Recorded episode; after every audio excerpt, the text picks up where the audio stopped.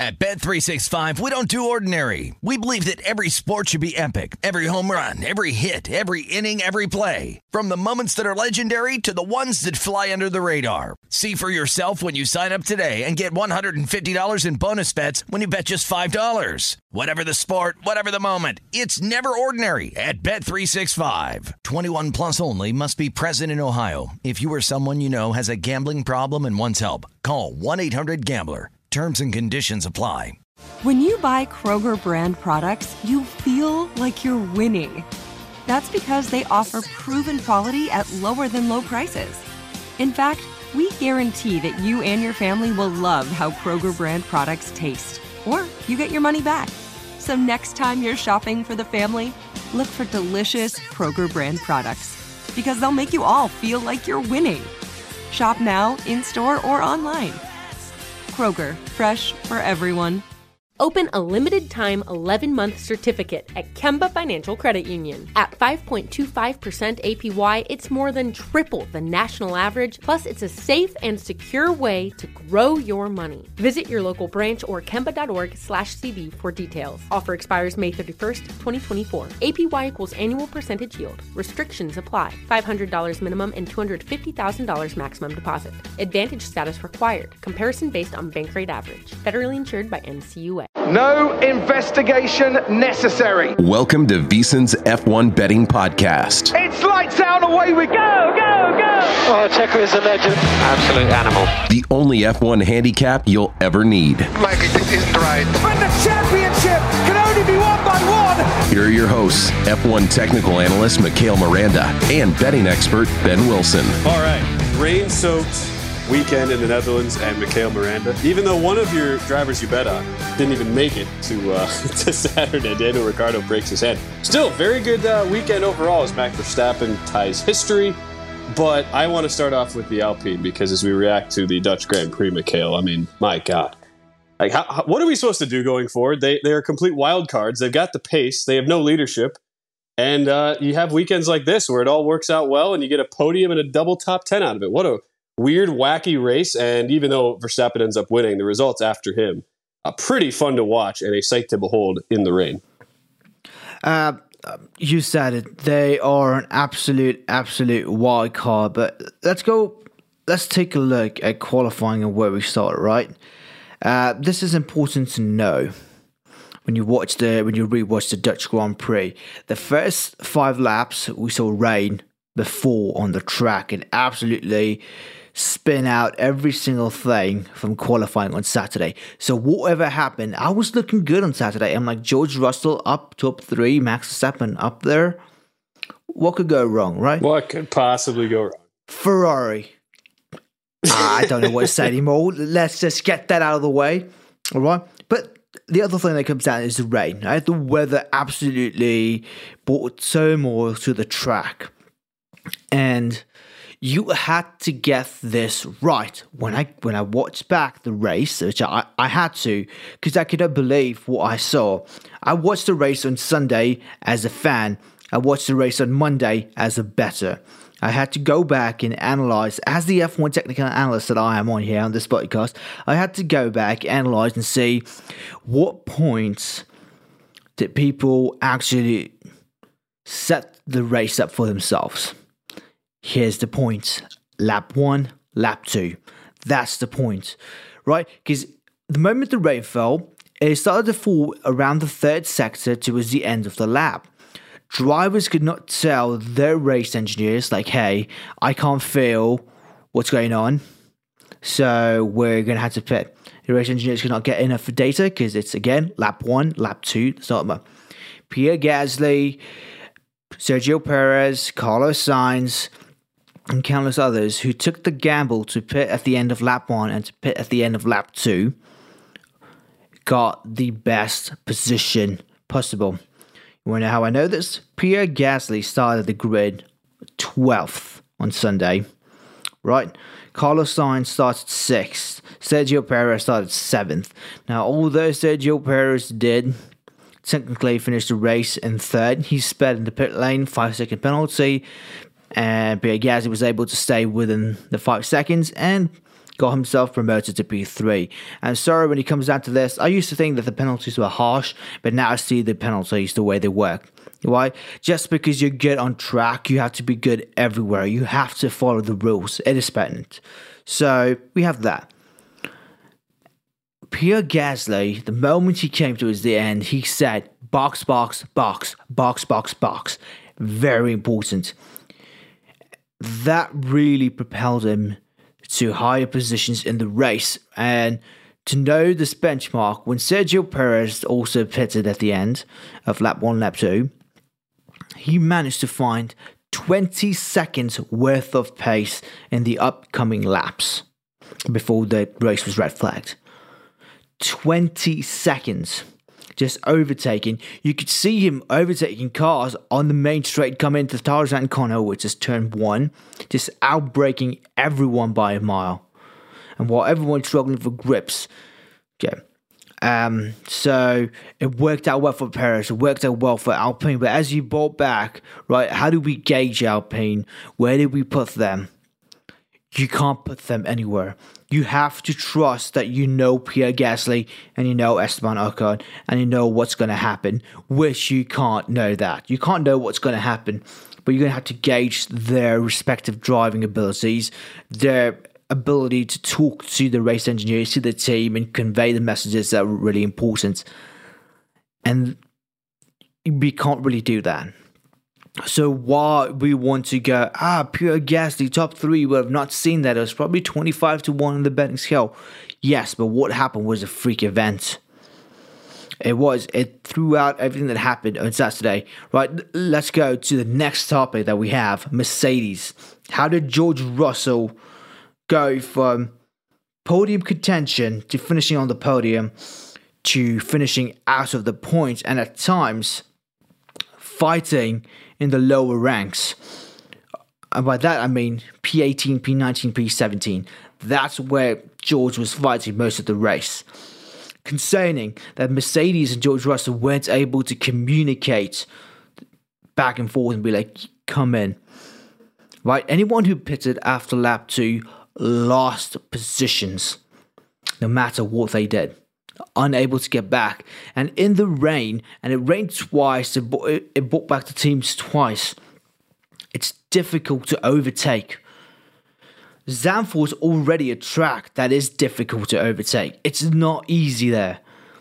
The rain made it worse, and we saw teams struggle with that. So Mercedes need to need to get better. But you know who I saw out of all of this, even though he did not pit at the end of lap one, lap two, I actually did not pit at all when the rain befell. Do you know who that is? Ben Wilson. who am I talking about? Love, how, love how you do this. I mean, it. Uh, they. I mean, Max waited pretty a pretty good amount of time to uh, to ultimately Max go in. Second second lap. Oh, he was lost in the shuffle. Who are you referencing, Mister uh, Mister Fernando? Alonso did really also end of lap two got positions and came up. He, he got off the line really well actually in the rain. He overtook from uh, P4 P5. Right. So you're talking yeah, in, pure uh, from a pure yeah driving standpoint. Unbelievable, yeah. unbelievable F- drive. Fernando, that was. Uh, I predicted him top six because if the rain did not fell, I, I, did, I didn't see him get anywhere past any of the drivers ahead. But when the rain fell, he showed an absolute masterclass of racing. You show what that experience of being in the sport for over a decade can bring, right? It's not just being world champion that allows you to do what you do, it's the accumulation of being in the sport for that long that experience It allows you to judge what you have to do compared to the young drivers who just haven't fared in these conditions that often. And we saw what Fernando was able to do. The Aston Martin, absolutely splendid job that he did. Which was a good but, hit, uh, good hit for for one Mikhail there on the on the top six bet. Uh, but who? Yes, yeah, so you were ref. Are you who are you uh, ultimately referencing though? Because as I I mentioned, boys in blue, boys, the, boys the in other blue. boys in blue. Yeah the Williams team, the Williams garage did really well. It was unfortunate that Logan Sargeant had to retire the car, but unfortunate there. But what Alex Albon showed is that he is finally in a place of comfort in a team that is behind him and in full support of him. And it's amazing too because the when we did our preview, thinking about the type of track that we were going to see, you were not high on just how the car would would naturally adapt to the conditions. And you know, this is all within the context of when you get a wet wet weather weekend and race in general. I mean, that's where chaos is going to happen. It's it's something where data sometimes gets thrown out the window. It becomes track management, driver management, all that.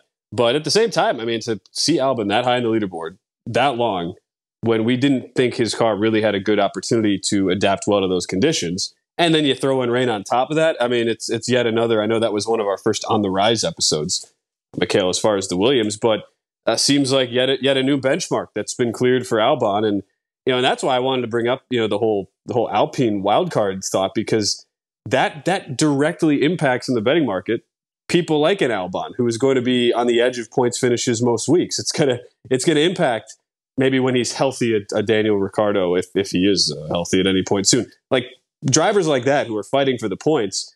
And so that's why it's so interesting to, to kind of get those two, the you know the comparison and contrast there, Mikhail, because Albon has been so impressive, and you know it's, it's I guess the question is, is this just a great run of form that he's in right now, or is there actually something to the upgrades Williams have made that maybe this is a car that can handle more you know more of the uh, the all around circuits, and it's not just kind of a one track pony. Can I say neither? I'm going to say neither. Here's why: the question marks that you have for Alpine, who aren't who aren't able to deliver consistently, is what the Williams garage has. Ever since the acquisition of James Vowles into the team, he he has walked in and said, "This is the track on how we get better." and it is gospel in that garage. They are following, like they've got the Bible's doctrine right there. They know exactly what to do. They're forming the blueprint to be the team that they used to be, that Sir Frank Williams set them out to be. When he had Alain Prost, yeah, Ayrton Senna racing in there, just absolutely dominant in the tracks we are seeing some of the spirit and some of the energy return back to the garage. And the reason why Albon's able to perform race after race, and it may not seem like that, right? There's a reason that team and he was first on the On the Rise episodes is because he is on the rise. Williams is on the rise. They are delivering race after race. Now, it may not always be in the points, but look where Logan Sargeant is compared to Nicholas Latifi. No one ever predicted Latifi to do what Logan Sargeant is doing. Now, Logan Sargeant will not be scoring points that often, but he was the first American to bring the car into P10 in his rookie season. I don't remember Nicholas Latifi doing that. Guy who was basically an afterthought, and uh, toward the bottom of the standings most uh, most weeks in his time. So no, you're right, and it's something to to watch out for because now we go to Monza. So busy week for us, Mikhail, because there's no break, no no off week in between. We'll have our full Monza uh, race preview tomorrow. Uh, p- before we wrap up, real quick, any any other final thoughts you had? We talked Mercedes. We've already hit on Ferrari and their struggles. The big weekend for Alpine. Max even closer to making big time history. Huge week for Fernando Alonso, and then the, the nice week that Alex Albon and Williams had. Anything else that uh, stuck out to you here as we we now turn the page, go from the Dutch Grand Prix into Monza next weekend. It will be a bonus episode for sure, but where the hell are Alfa Romeo? What happened there? Uh, yeah, from po- that, speaking of from, from podium to in the wall, yes. At, at a point in time in the race, Zhou was P two. Just got to say that. Yep, you are right. I mean that that did happen, but that again, rain causes weird things to happen. Russell from P1 to P17, Guan Yu from P2 to, to not even finishing the race. Um, all right, the Dutch Grand Prix, it's in the rearview mirror. Mikhail, always good catching up with you. We're going to talk tomorrow, full breakdown of the Italian Grand Prix. We go to Monza. That is happening when we return, we'll have you on another full episode breaking down all the odds. They are going to be coming out soon. We'll, we'll give you the whole breakdown when we come back. Stay tuned. More in your feed coming up this week here on the VSiN Formula One Betting Podcast.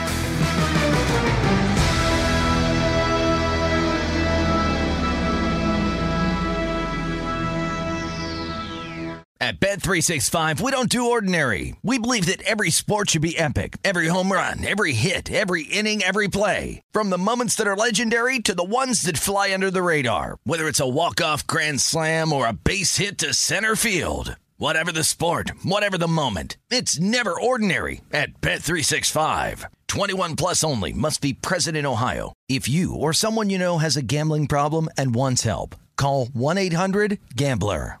Open a limited time 11 month certificate at Kemba Financial Credit Union. At 5.25% APY, it's more than triple the national average, plus, it's a safe and secure way to grow your money. Visit your local branch or kemba.org slash CD for details. Offer expires May 31st, 2024. APY equals annual percentage yield. Restrictions apply. $500 minimum and $250,000 maximum deposit. Advantage status required. Comparison based on bank rate average. Federally insured by NCUA. Live Nation presents Concert Week. Now through May 14th, get $25 tickets to over 5,000 shows. That's up to 75% off a summer full of your favorite artists like 21 Savage, Alanis Morissette, Cage the Elephant, Celeste Barber, Dierks Bentley, Feid, Hootie and the Blowfish, Janet Jackson, Kidz Bop Kids, Meghan Trainor, Peso Pluma, Sarah McLachlan. Get tickets to more than 5,000 summer shows for just $25. Until now through May 14th. Visit LiveNation.com slash Concert to learn more and plan your summer with Sean Paul, Sum 41, 30 Seconds to Mars, oh, and Two Door Cinema Club.